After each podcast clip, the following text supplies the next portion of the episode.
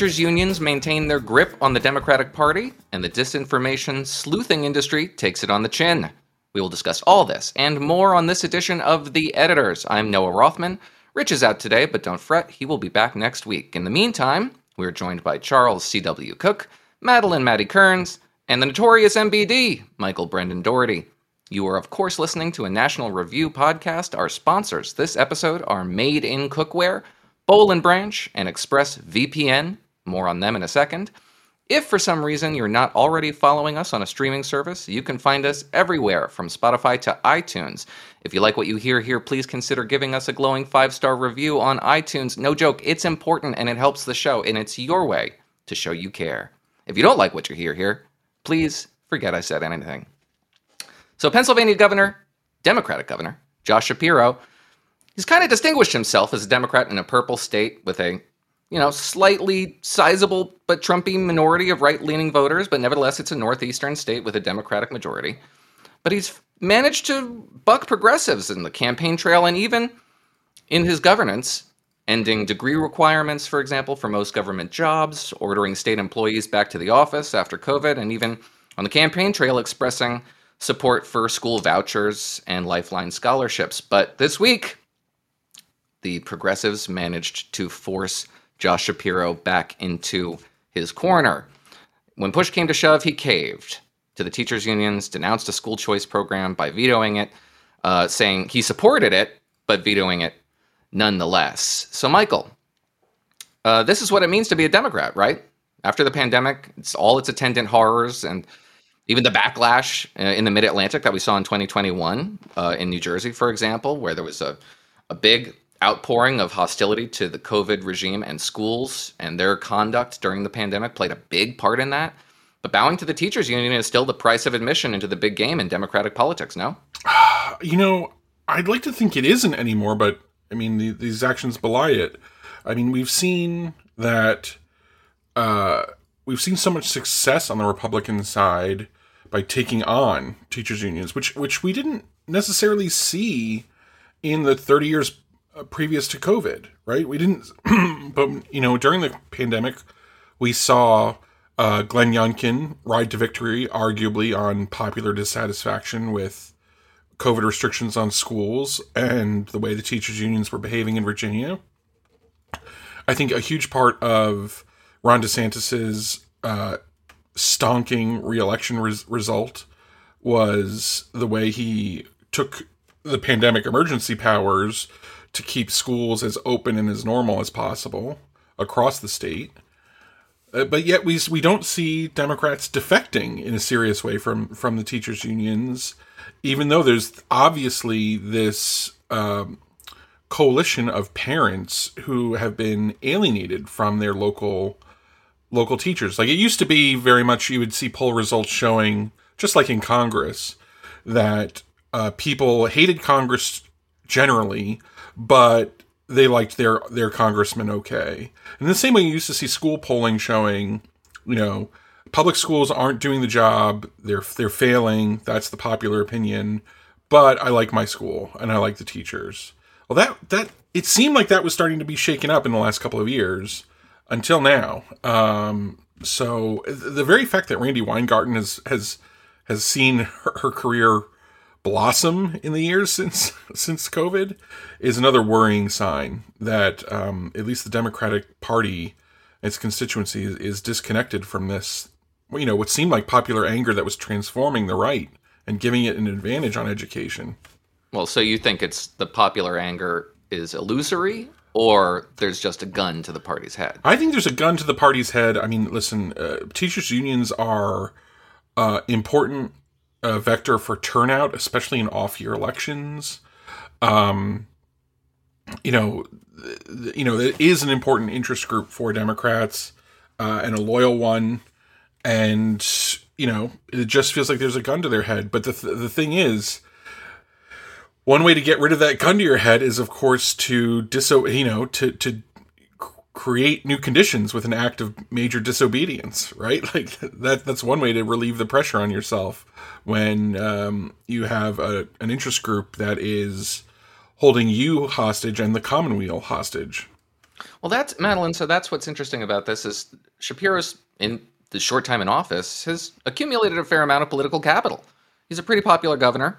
I think he owes a lot more of that to general competence, keeping the lights on, doing the stuff that government knows how to do, like say fixing a road, rather than what they don't know how to do, like ending bigotry in men's hearts.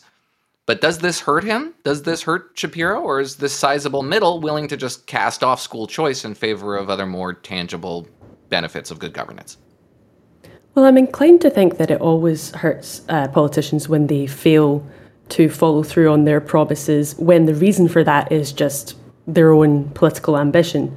I think what makes this so disappointing is in 2022, uh, school choice was a big part of his campaign. He campaigned as a as a different kind of Democrat, you know, somebody who wouldn't be captive to the progressive wing, who would focus on everyday issues, education being a main one that cuts across party lines. And um, you know, he was also running against a, a, a, Republican who was who was pushing Trump's lies. So he he really did come out looking like a moderate that uh, that could um, garner a lot of bipartisan support. So this is embarrassing in that regard. It's also embarrassing because he is clearly a, a true believer in school choice. This was uh, a scholarship plan that was going to h- help like tons of kids who were in really difficult uh, positions, get them into social mobility. It was a what a hundred million dollar scholarship plan um, helping lower income students, and it was very popular. You know, polling shows that it was over sixty percent of Pennsylvania residents um, supporting these types of vouchers. So I do think it. I do think it hurts him, um, and I also think that you know the reason he sold out is transparently to do with his own political ambitions. I mean, his excuse about the the, the Democratic legislature doesn't really make sense because he only really needed to swing one or two votes. Um, and this is clearly much more to do with the teacher unions. So, Charlie, following up on that, assuming that this that Maddie's right, this does at least ding the armor a little bit. Pennsylvania's Republican Party, like Georgia, Arizona, take your pick, is so besotted with intra-tribal warfare that it's sees a lot more enemies to its right than its left. But Doug Mastriano has taken a backseat this year, former gubernatorial nominee.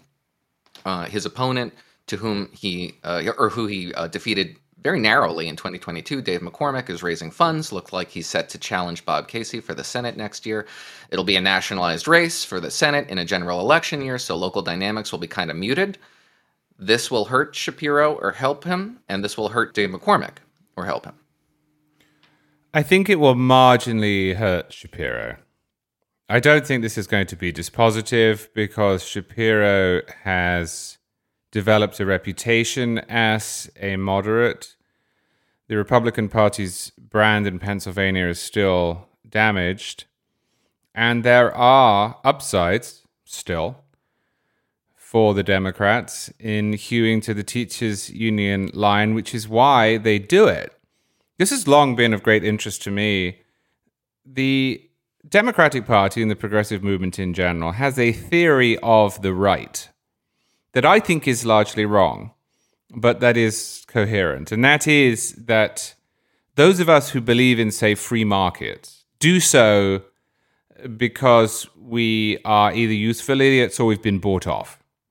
That Republicans in their hearts know deep down that the policies that they advance are not good for everyone, but that they are good for Exxon. Exxon funds campaigns, and so Republicans fall into line. I don't think that's true, although, of course, there are some circumstances in which that is true. And there were circumstances a long time ago when that was certainly true. The original progressive era critiques of the relationship between big business and politics had something to them. The reason this interests me so much is that that argument perfectly applies to the Democratic Party and teachers' unions. The teachers' unions are indefensible in their conduct, and they were indefensible prior to COVID. COVID laid it bare. And yet, because he has greater ambitions, and because he wishes to get along with his own party for the rest of his term, and I imagine he hopes to be re elected, Shapiro has made the rational decision, not a good decision, not a decision that I think advances education in Pennsylvania, but the rational political decision that he is not going to buck the party on this one, especially when it is so closely divided. That is unforgivable, uh, but it makes sense given how closely glued to the Democratic Party infrastructure the teachers' unions have become. Yeah, I think that's right. Uh, for the most part, my assumption is that Democrats are hostage to the shadows on the cave wall, and one of those shadows has taken the terrifying form of Randi Weingarten. Um, but the teachers' unions uh, raise less than they did, organize less than they did, and it'll take some time, but a political shock you would think would come that would eventually convince them to divorce themselves in much the same way they did from SEIU and ACORN when those groups became uh, more politically disadvantageous to associate yourself from. But let's take a quick break and hear from our first sponsor today, Made in Cookware. Made in has spoken to a lot of people who use their cookware, and they've found that people consistently say two things about Made in Cookware. They can feel the difference when using Made in products, and they can taste the difference in their cooking. It is a product of multi generational craftsmanship Born from a 100 year family business specializing in high end restaurant supplies, Made In works with celebrated chefs and expert artisans to craft elegant, professional quality cookware for restaurant and home kitchens alike. Discover your best dinners ahead with artisan made, restaurant quality cookware. Made In's award winning nonstick cookware has a double layer of professional grade nonstick coating. Made in stainless clad is nearly indestructible and has unparalleled heat retention making for even heat distribution. Made In's carbon steel cookware can handle up to 1200 degrees and is perfect for cooking on your stove, grill, or even an open flame. Listeners to this podcast will get 10% off full priced items on orders of $100 or more from Made In. For full details, visit madeincookware.com slash editors. That's madeincookware.com slash editors. So on Tuesday, federal judge Terry Doughty issued a sweeping nationwide injunction barring all federal entities and all executive agencies from even corresponding with social media firms for, quote, the purposes of urging, encouraging, pressuring, or inducing any manner, in any manner, the removal, deletion, suppression, or reduction of content containing protected free speech. It's a really broad ruling. And some of the legal commentators have suggested that it's complicated, the injunction is too broad, uh, it would perhaps even bar uh, executive agencies from criticizing social media firms in uh, public comment periods, for example. So it's un- I'm persuaded that it might not survive scrutiny when it gets to the appeal at, at a higher level. But this ruling does seem to have squared the circle on the merits. It found that the federal government had, quote, extensive contact with social media companies via emails, phone calls, and in person meetings. Between that and the stick of, quote, public threats and tense relations between the Biden White House and social media giants, the administration established a, quote, efficient report and censor relationship. Moreover, the finding demonstrated, it found that the plaintiffs had demonstrated harm, a direct link between the censorship decisions and the government's actions, and the result was viewpoint discrimination resulting from the executive branch's actions. It is clearly, in that sense, unconstitutional. And the goal, as we all know, because we all lived through it, was to limit the public's access to what the White House deemed dangerous thought. That seems pretty cut and dried, Charlie. What are your thoughts on the legal merits of this case and the critics' claims that it overreaches? I think we need to separate out a whole bunch of concepts here. So the first question is whether or not the government should be doing this on the merits, and the answer is obviously it should not. There are bills before Congress, one of them penned by Marco Rubio, either to prohibit governments from talking to social media companies and requesting that they police so called misinformation or remove First Amendment protected content they happen to dislike, or that if they're going to do that, uh, they have to disclose it. I think those are good bills. They should be passed immediately. And I'm not persuaded by those who say this would hamper uh, the national security state. There are provisions in all of them that deal with that. Probably that would be abused in the other direction, if we're honest. Then there's the question of whether or not there is a limit to what the federal government or a state government can do in using other means to try to suppress First Amendment protected speech? And the answer there is obviously yes. This is a complicated area, but the courts have ruled for a long, long time that governments cannot use private means to achieve public ends that violate the Constitution. Just as, for example, if the federal government is prohibited from imposing a massive tax on newspapers to stop them publishing or making each bullet $900 to try to undermine the Second Amendment. So there are things that the government cannot do uh, when it comes to speech. They cannot subordinate newspapers or social media networks or movie production companies to do what they would not be able to do, directly with, with legislation. Uh, whether this case falls within those, I'm not entirely sure. I think it probably is overbroad. I will not pretend to know exactly where the line is. Um, so maybe this you is can help an me work something out then. Um, just the nature of the debate in the judiciary over coercion and what constitutes coercion. So you're more an expert than this uh, on this subject than I am. Um, my instinct is that when in instant many of the many of the people who objected to this ruling say the government isn't censoring anything or even asking people to censor anything. It's making polite suggestions, but those polite suggestions come from an entity with the legal monopoly on the use of force, which carries extra weight. And my understanding is the idea of coercion in the public when it comes from the public sector is it doesn't have to be mandatory, and it, it doesn't at least according to the jurisprudence authored by liberal justices over the last several decades. It doesn't have to be mandatory. It doesn't have to be. Uh, it doesn't have to be overt. But even the existence of a publicly supportive alternative is coercive, and the conservative justices argued against this. But this is not their standard to defend, and it's now being adopted to some extent by Doherty. No, Yes, and that's why I think that this is complicated.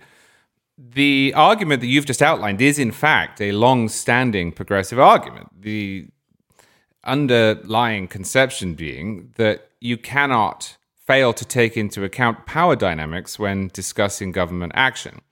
So, in, for example, our union legislation or our union jurisprudence, we have standing in our statute books a bunch of laws that ostensibly violate the First Amendment, but are allowed to stand because they are supposed to address the imbalance in power between the employer and the employee. Uh, one of the most famous examples of that recently uh, came when Ben Domenech of the Federalist was hauled before a judge to explain why he had said that he would send anyone who unionized at the Federalist to the salt mines. That seems to be First Amendment protected speech. I believe it to be First Amendment protected speech, uh, but the last 50 years worth of discussion has said no because he's in charge and the people below him might take him seriously and therefore the speech can be regulated. Well, this works the other way round, in theory. Sure, the government has First Amendment uh, rights as well. Joe Biden is protected by the First Amendment. He's allowed to stand up and argue for policies or against people, for example, his opponents, but uh, he also carries with him authority. The same people who might well reach out to Facebook or Twitter or Instagram are the people who are in charge of the Internal Revenue Service in the Department of Justice, who oversee merger requests, who deal with regulation, who run the agencies that oversee the internet. And the argument is that after a certain point, it becomes coercive to use the same authority to make requests that you would like those to whom you are speaking to adopt voluntarily.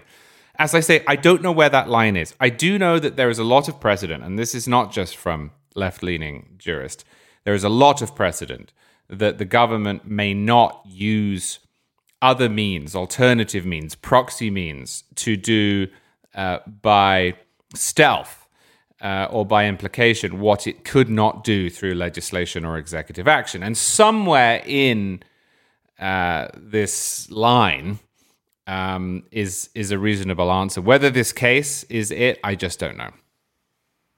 So, Michael, you can answer that question if you like, but I want to pose to you some of the objections that we saw from on procedural grounds from Laurence Tribe and Leah Littman, two constitutional legal experts. The standing here is just it's absurd. There's no standing. This nationwide injunction, ah, it's it's so overbroad. Well, as uh, my friend over at the commentary podcast, Matthew Continetti said, you live by the nationwide injunction, you die by the nationwide injunction. Yeah. In the Trump years, nationwide injunctions and really broad interpretations of standing were sufficient to halt Trump era initiatives from the travel ban to the emergency declaration to build the wall to even his 2020 challenges. So, as Mitt Romney would say, sauce for the goose, right? Right. Well, no, this is something I think I've predicted and others have predicted on this podcast during the Trump years that this would become a tool that conservative jurists would would try on their own uh, time, and so it's come to pass. Um, I agree with both you and, and Charlie in in confessing some, you know, caution that this might be an overbroad ruling. Um, I like the way Charlie laid laid things out um, in in almost all the specifics, and yes, I suppose that America lacking a decent mob that would know how to deal with people who tolerate pornography but not the wrong opinion on masks on social media, that we should turn to the lawyers and the courts in in instead of uh, a, a good right, righteous mob. mob. Um, so I listen. This this is a question that had to be settled. The political dynamics of it have been very clear. I mean, very very clear for a long time you know, and I've written about this a lot. Uh, Niall Ferguson, the historian, has written about this, which was, you know, in 2012 when people believed that social media had been key to Barack Obama's reelection victory. It was freedom for social media. It was keep doing what you're doing. We love you. Um, there's no problem here. In 2016, that all changed, and it was because of Brexit and Trump and because it was found out that boomers can use Facebook too, um, and they did. And ever since then, it's been an attempt to basically, you know, uh, stifle conservative speech on social media platforms based on this idea that I guess people are giving each other social proof of these abhorrent views that are dangerous views like I, I'm going to vote this way in the next democratic contest that determines uh, the fate of my country. Um, I, I think the the power to coerce has been uh, the the. I think it's very obvious that the social media companies view the government as a coercive threat to them and are responding very, very. Uh, how do we how do you how do you say it submissively to every government suggestion of um, censorship, and we, we've seen tons of evidence of this. We've seen in the Twitter files, um, the Twitter executives in the past saying the the government's request here is total BS. We know it's untrue but geez, we better think about complying with it anyway because, well, gee, it's the government uh, asking us to do this. So, uh, yeah, this is something that needs to be uh, sorted out in a court, and I'm glad that at least one judge is throwing a spear in the opposite direction. Yeah, Madeline Michael got into it a little bit, and we can we're just we have no choice but to gloss over the actual evidence that was marshaled in this case that suggests that the heavy hand of the state was leaning on these companies to uh, censor information they didn't like. But the evidence is pretty clear, and it corresponds with our own experience over the course of the last uh, three and a half, four years. The disinformation industry's objections to this ruling seem increasingly predicated on appeals to their own authority. And the New York Times included an admission against interest that I, I wrote about when they talked about how this ruling will dissuade scholars and donors from engaging in disinformation research. I mean, it's literally an appeal to uh, just the perpetuation of the sinecure for themselves. Are they the last people to realize that the disinformation business has squandered its own credibility? Yeah, so I think one aspect of this uh, is seeing it as part of a wider resistance to changes in political precedent that happened during the pandemic. So this wasn't just in the United States, this was across Western Europe.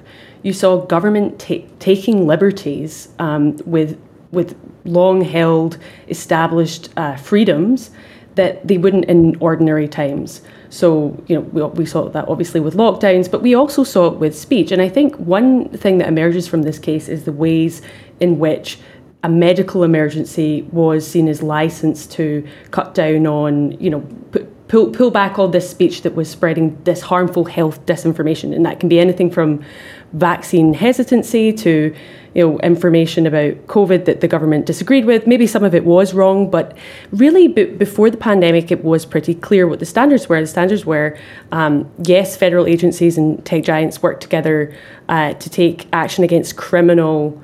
Um, activity, so uh, things really relating to child abuse or human trafficking, um, or, or perhaps even terrorism, so the Islamist, Islamic State and other terrorist groups.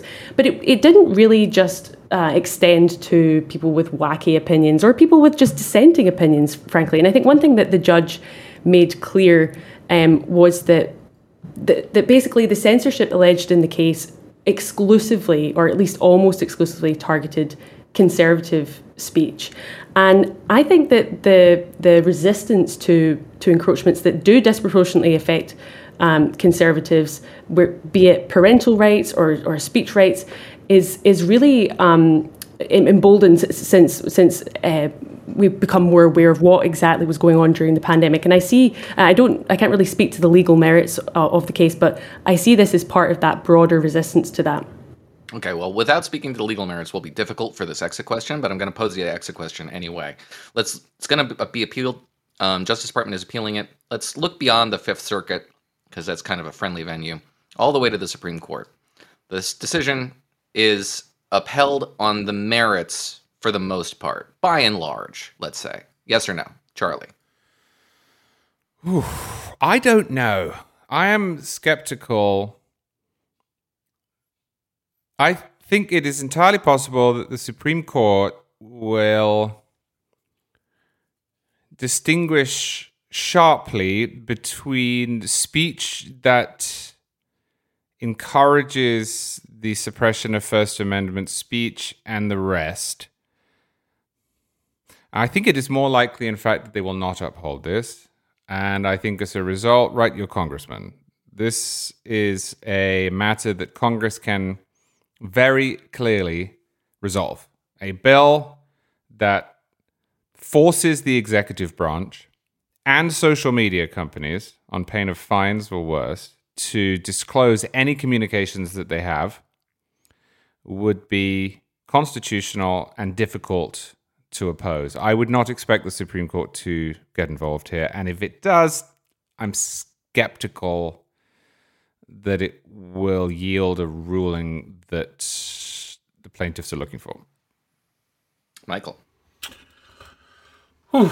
Uh, I I agree with Charlie. I think it's unlikely it's going to be upheld in full in the long run.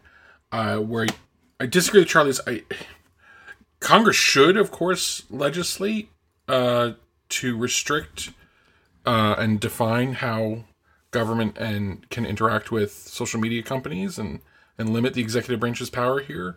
But I just I don't trust Congress to do this. I mean, Congress just it, its typical mode now is to just throw off responsibility to the executive and say, well, you know, in an emergency, in war, uh, you know, in in a trade dispute, in in any situation I don't really want to think about, I'm just going to defer to whatever the secretary of whatever says. And um, so I'm a little bit Congress should have the tools to do this, but I just am doubtful they'll exercise them responsibly. Madeline. Um, I'm going to say no, uh, like with the caveat that I'm I'm not really all that familiar with the the, the legalities of it, but um, I'm going to say no just because I think it was overbroad, and that was clear just by the way in which the judge wrote it as you know the most important um, free speech case in, in history if the allegations hold and that sort of thing. Yeah, I think I tend to agree. There are too many technical elements here that will allow a court that wants to to vacate the decision. But if they looked past those and got to the merits, I think it'd be difficult to reach another conclusion than this judge. But move on. Let's take another break. Hear from our next sponsor, Boll and Branch. Take it away, Charlie. Well, as you know, I sleep on Boll and Branch sheets. I spend a great deal of time on Boll and Branch sheets, and that's because they are unlike other bedding, which is made with harsh chemicals like formaldehyde, synthetic pesticides, and toxic dyes. Uh, Boll and Branch has changed the standard for good. They make the softest, most luxurious sheets without any of those horrible chemicals. They use the finest 100% organic cotton that's traceable from family farm to your family at home, and they have a natural, unmatched softness. They get softer with every single wash. Now, as I've been reading this ad over the years, the reviews have got better and better and more numerous. These sheets used to be so luxurious that they were loved by three US presidents. They are now so luxurious they're loved by four US presidents. And who knows? Maybe in a couple of years, that number will have jumped up to five. The reviews have increased too. There were over 10,000 reviews last year. Now there are over 11,000 reviews. And that is because they are buttery to the touch. They're super breathable and they're perfect for warmer weather, which is, of course, of great import to me and the many other sleepers who live in a hot climate, but also those who live in cold climates, the millions of sleepers, irrespective of where they live, who love Boll and Branch sheets, which come in 10 versatile colors in all sizes, from twin up to California King. They are designed to fit the deepest of mattresses, not just the biggest. They're labeled with top and bottom tags, so making your bed is easier than ever, especially if, like me, you're a bit of a moron when it comes to laundry. And Boll Branch offers a 30 night worry free guarantee with free shipping and returns on all US orders. And the best news of all is that you can get 15% off your first order if you use the promo code editors15 at Boll and Branch's website, bollandbranch.com. That's B O L L A N D branch.com. The promo code is editors15. Exclusions apply. See site for details. All right, so it's been a terribly slow news week, so we're going to do something a little different. I'm going to throw some topics at you, and we're going to do a lightning round brilliant punditry really fast on a variety of subjects. First, cocaine in the White House. Initially, the White House revealed, inexplicably, but they decided to reveal it, that a bag of cocaine was discovered in a high traffic area of the White House, implying that a guest had simply wandered into the most secure place in the United States with a Schedule 1 substance and got it past security and then just forgot about it, which is not the sort of thing you do if you're a cocaine addict. But now they say that it was a little bit different. It was a slightly more secure area of the West Wing, but it, it's still no big deal. It's a it's only a big deal because the White House has made it a big deal, which is its own mystery. But everybody, your thoughts on if this is in fact a really big deal and how long it'll take before the White House admits it's another of Hunter Biden's perfectly relatable foibles. Maddie. Um, is it a big deal? Well, as as you rightly noted, the more the stranger thing about this is the decision to make it publicly known. I mean, I, th- I, think it's it would be perfectly believable that there are people in the White House using cocaine. I mean, it's a stimulant and it's a high paced environment, so you can see you can see the the appeal um, that somebody would be that careless. Um, I mean, there are people who are very careless. Who, who I think you've just mentioned one of them. so there's maybe a question mark over that. But um, yeah, I don't really think it's a massive deal, but it is very strange. And uh, you know, I think was it not a slow news week, we might not be quite so interested in it. Uh, Charlie, is this as big a big deal? Is the White House only making it a big deal, or is it a genuinely big deal? And is it Hunter Biden? well, it is a funny deal. Uh, it's a funny deal in light of all of the other news about Hunter Biden. I suspect if it weren't for the Hunter Biden saga, then this would be much less big a story. But we have a guy who has reportedly been living in the White House, who has a drug problem, who is known to use cocaine, who is in fact being prosecuted, albeit with a sweetheart deal, in part because of his drug use. So yeah, this is this is a funny story. No, if Hunter Biden weren't around, it wouldn't be quite as funny a story. Is this Hunter Biden? I have absolutely no idea. Boo, Michael. Speculate Uh, wildly. It's a big, uh, it's a big deal because our president isn't reliable to distinguish cocaine from talcum powder, and you know, uh, you know, you don't want to leave anything that dangerous lying around. I mean, my hope for it was that you know we'd find out it was like Kamala Harris's. She'd play it off as a joke. Then Tulsi Gabbard would show up and remind how many people she put in jail for life for possession of the substance. Um, It would explain a lot about Kamala Harris if that were her cocaine. as as for the hunter angle like yeah it could be his of course like and of course if you're not thinking that you don't consume news where there have been about you know 30,000 leaked pictures of Hunter Biden doing drugs of various sorts. I mean, in fact, the only reason I suspect it's not Hunter Biden's is because it's not a hard enough drug for him. I mean, we've seen him smoke crack. Uh, like I would expect like a crystal meth pipe or something. Um, you know, cocaine seems like light, uh, getting off light here. It, it- I can't be Kamala because she has too languid of a demeanor. Like she, peyote's Yeah, more her thing. It's not as sti- yeah, yeah. Uh, but also the you know the uninitiated may not know but there's a healthy level of paranoia associated with substance abuse like these so that you have to have a level of comfort with your surroundings to not know where your cocaine is at any given moment uh, so the idea that a, a visitor just sort of dropped this off accidentally is profoundly implausible moving on. Number two in the lightning round.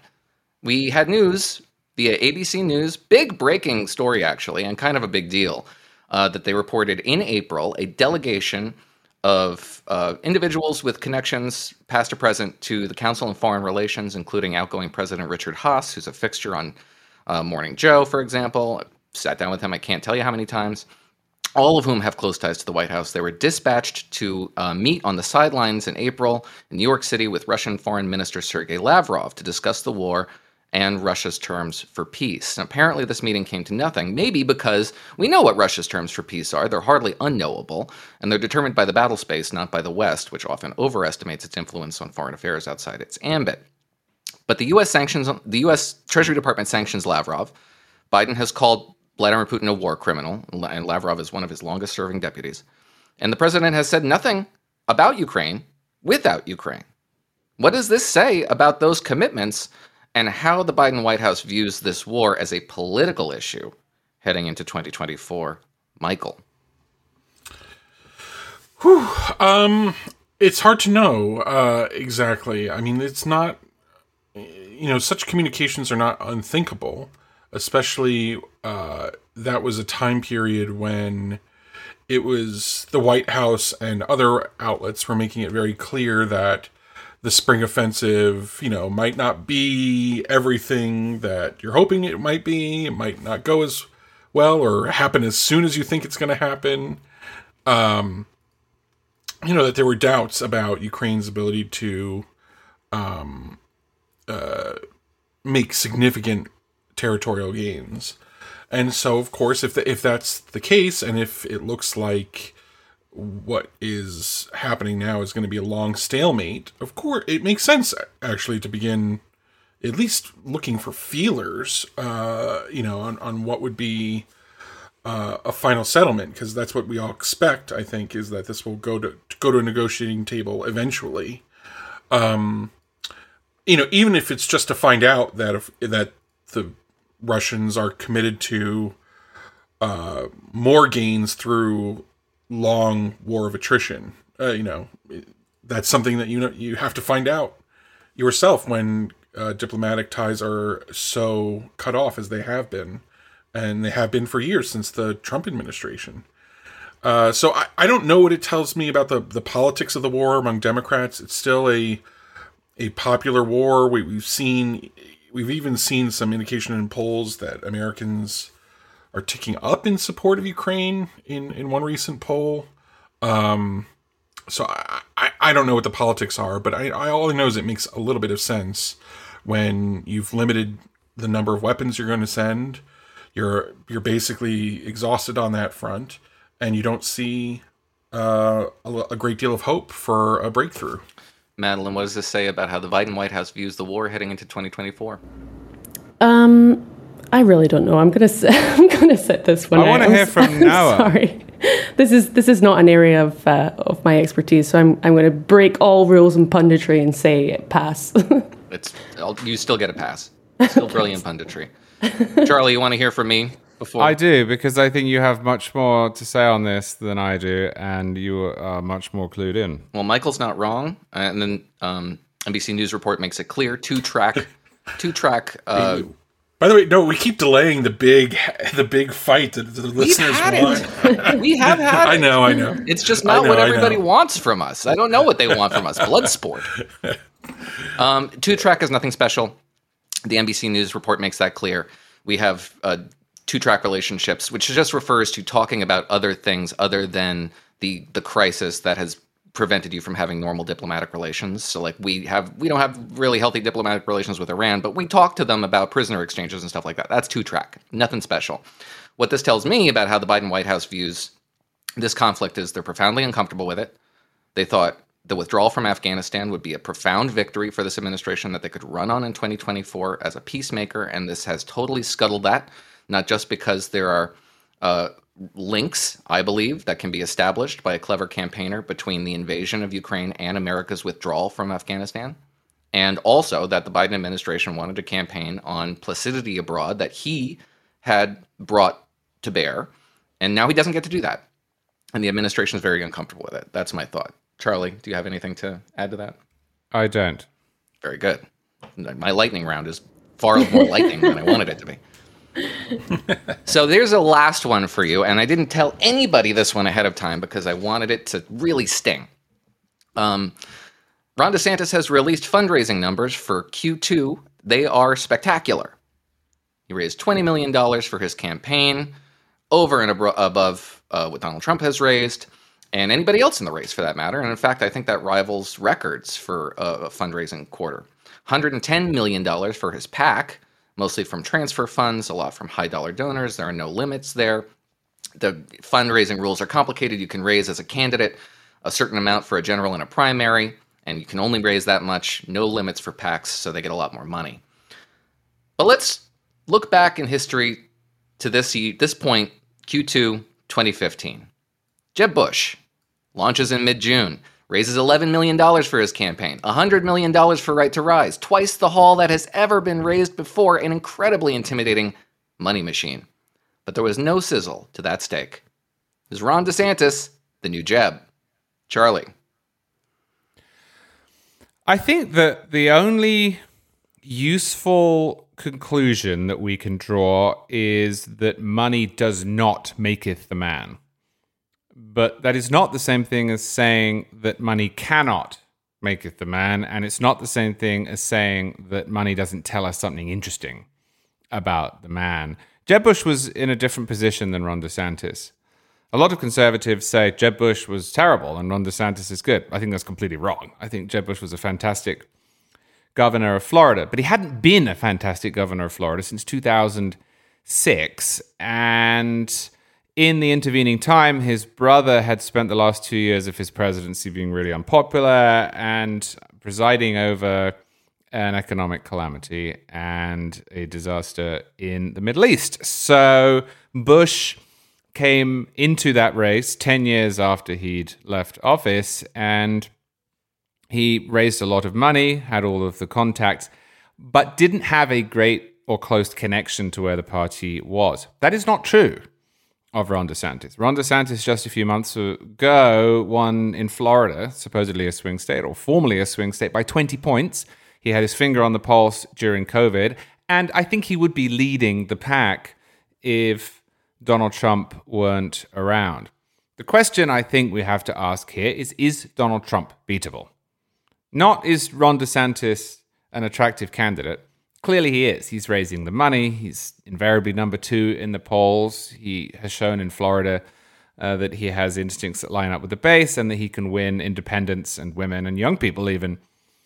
But is he able to beat Donald Trump? We don't know the answer to that. One thing I do know, which I'll finish with, is this he needs that money to have a chance. That money's going to keep him in the race. As this becomes a war of attrition, as time goes by, as this becomes a grind, having all of that money to create a ground game, to run ads, to make his presence felt in the early states is going to matter. So you'd much rather have it than not. Mm, Michael.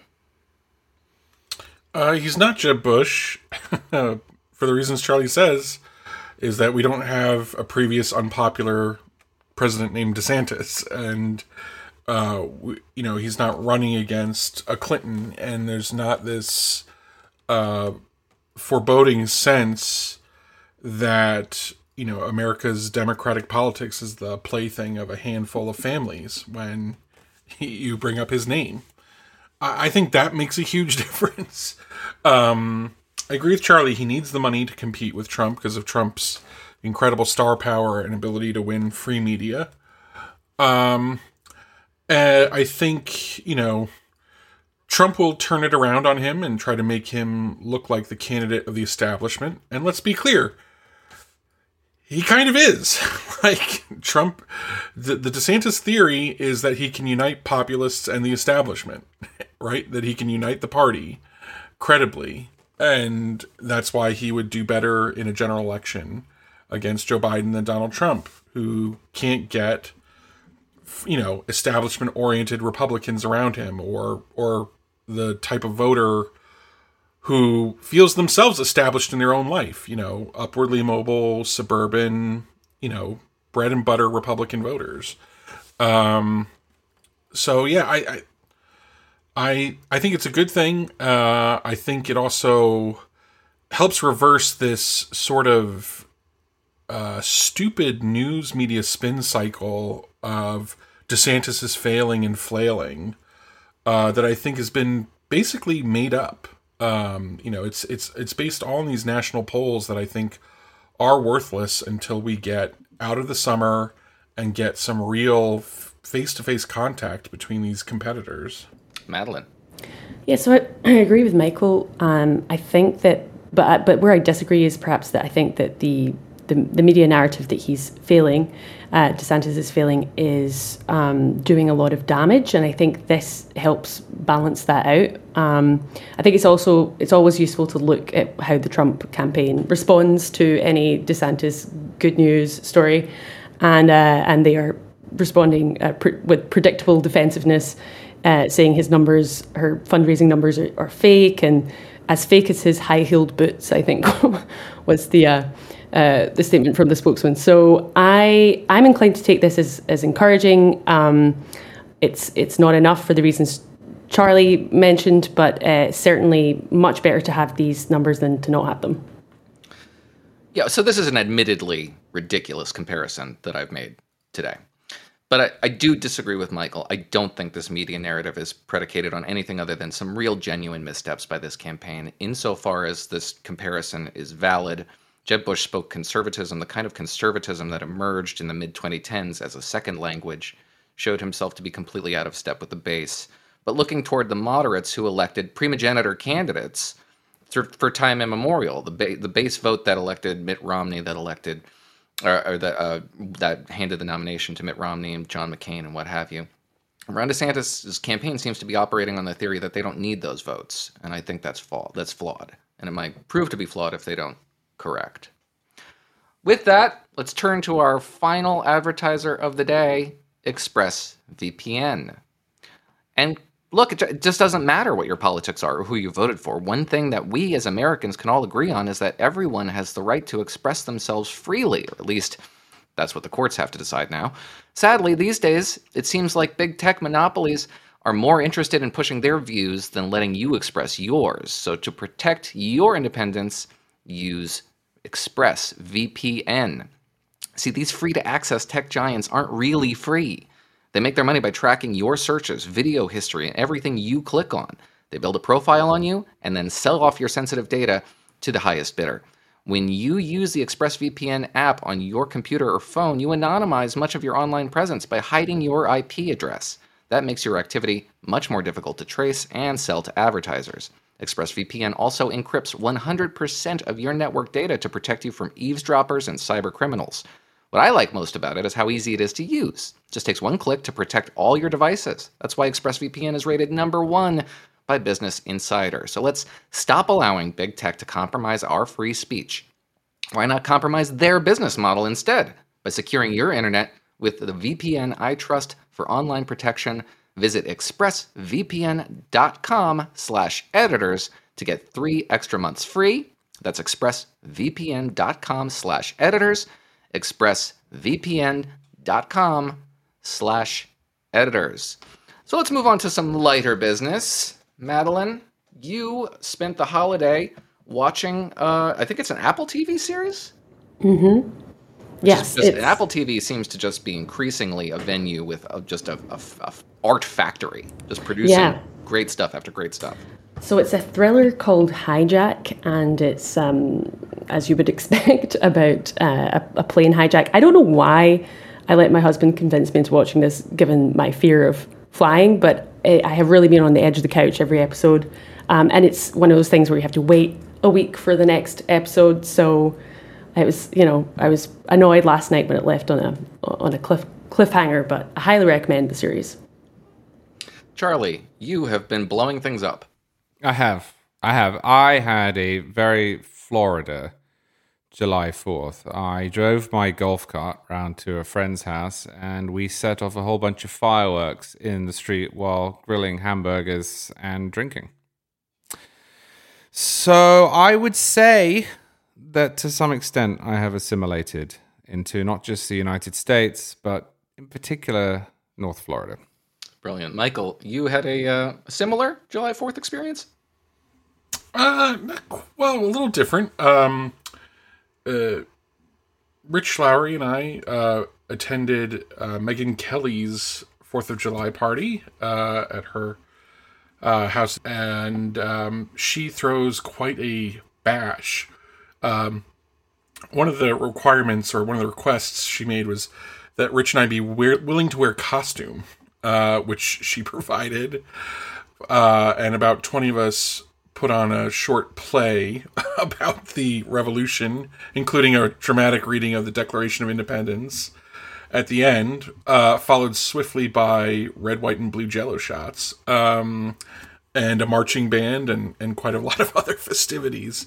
Um, You know, It was I, actually- Michael Thomas Jefferson loved red, white, and blue Jello shots. of course, I'm sure he did. Uh, listen, it was actually it was.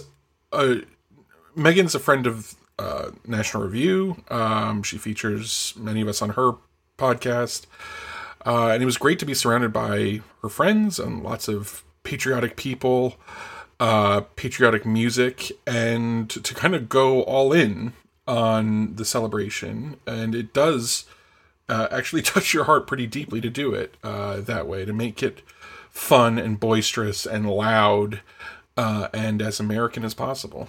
That does sound like a blast. So I spent the July 4th holiday in deep in the Adirondacks, basically Canada. It's like a five and a half hour drive up there. Very limited cell, Wi-Fi only where you could catch it, and I know that's good for you in in sort of an academic sense, but it doesn't feel good for you in the moment. So if it's a mental health break, you know the the absolute uh, mania that overcomes you in the midst of this mental health break sort of bet- betrays the uh, its failure to achieve its intended aims. But moving on to editors' picks, I'm going to go first because we were talking about this earlier and I want to claim it. It's Michael Brendan Dougherty's Prevent College Debt, Don't Just Forgive It. It's on the website right now and it's a great ple- piece on the vast bloat of the non faculty administrative staff on campuses that are driving tuition increases. And, well, people have been writing about this for a long time and it's really important to, to make note of that and also the completely unsustainable third party payment mechanisms we've built up around the college process, which are just bloating its expenses. Uh, and Michael has many other interesting proposals in there. It's a very valuable read. Go check it out. Um, Michael, your pick, and if you have anything more to say on your piece, You should say. No, no more to say in the piece, but I'll, I'll I'm going to extend the favor back to you. Uh, my pick is your piece. The disinformation industry's jig is up uh, about the federal judge's ruling we talked about earlier. Uh, just a great overview of the issues and the evidence. Thank you, Noah. Thank you, Michael. Charlie. I'm going to take a magazine piece written by Matthew Continetti called Supply Side Still, which makes two key points. One, I'm quoting, the economy will be a major factor in the 2024 election. It's an issue on which Republicans and conservatives have the advantage. Pity they won't talk about it. Great point. I hope they start. Point two conservatives are still right about supply side economics. Supply side economics still matter. Supply side economics are a terrific way of dealing with, say, a president who is uh, causing and presiding over and wishing away inflation. Maybe we could remember what it is that gave Republicans the large advantage on the economy that they retain. It's still there. You just need to talk about it and lean into it. That was a great piece. Madeline. Uh, I enjoyed our editorial on Josh Shapiro's uh, betrayal of school choice, so that's my pick. That was a fantastic editorial. You should go check them all out. They're on the website right now and will be throughout the weekend. But that is it for us. You have been listening to a National Review podcast.